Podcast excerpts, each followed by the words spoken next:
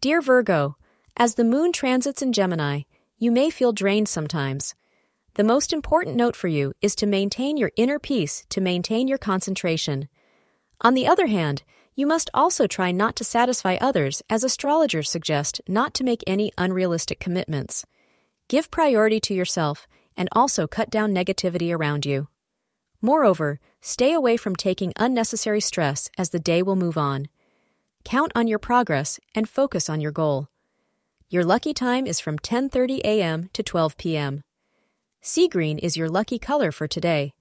If you are single and have been considering proposing to someone you know you may want to show a little patience today.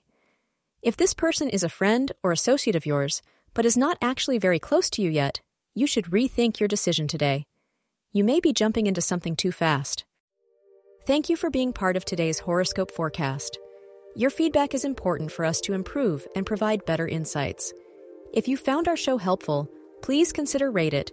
Your support helps us to continue creating valuable content. Thank you for being here and see you tomorrow.